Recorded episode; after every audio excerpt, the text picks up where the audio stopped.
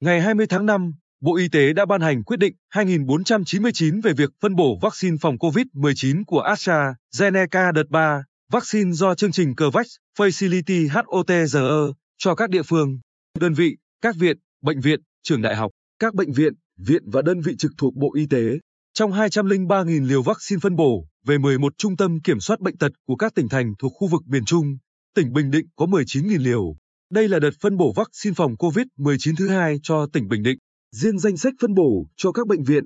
viện và đơn vị trực thuộc Bộ Y tế có hai đơn vị đóng trên địa bàn tỉnh Bình Định là Viện Sốt Z, Ký sinh trùng côn trùng Quy Nhơn, 100 liều và Bệnh viện Phong gia Liễu Trung ương Quy Hòa, 100 liều. Bộ Y tế yêu cầu các đơn vị được phân bổ triển khai tiêm vaccine phòng COVID-19 ngay sau khi tiếp nhận theo quy định. Sở Y tế chỉ đạo Trung tâm Kiểm soát Bệnh tật tiếp nhận, bảo quản và tổ chức triển khai tiêm chủng ngay số vaccine được phân bổ theo điểm 1 điều 1 cho các đối tượng theo đúng nghị quyết 21 ngày 26 tháng 2 năm 2021 của Chính phủ.